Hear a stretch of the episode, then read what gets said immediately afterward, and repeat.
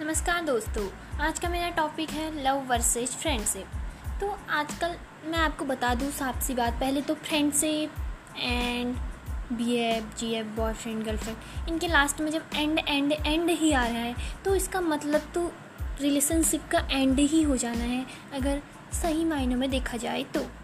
अब दूसरी बात रही एंड एंड मतलब समाप्त, यानी कि पहले ही स्टार्ट होने से पहले ही ख़त्म हो गई ना स्टोरी तो दिक्कत कहाँ आ रही है? क्यों करनी है? फ्रेंडशिप रिलेशनशिप में रहना ही क्यों है? बेस्ट फ्रेंड अब जो कहते हैं, मेरा बेस्ट फ्रेंड ये है, मेरा बहुत अच्छा है, मेरा जन्म जन्म का साथी, मेरे पिछले जन्म का दोस्त, मुझे इस जन्म में मिल गया, अगले जन्म में भी यही रही। अरे भाई, कर लो दोस्ती, जितनी करनी है बहन, कर लो दोस्ती। लास्ट में धोखा न मिला तो फिर बोलना बेस्ट फ्रेंड थी मेरी। ऐसा ही बोलोगे, फिर एक्स बेस्ट फ्रेंड बोलोगे। ऐसे ही बॉयफ्रेंड और गर्लफ्रेंड का सीन है एक्स एक्स एक्स ही रह जाते हैं एंड के चक्कर में।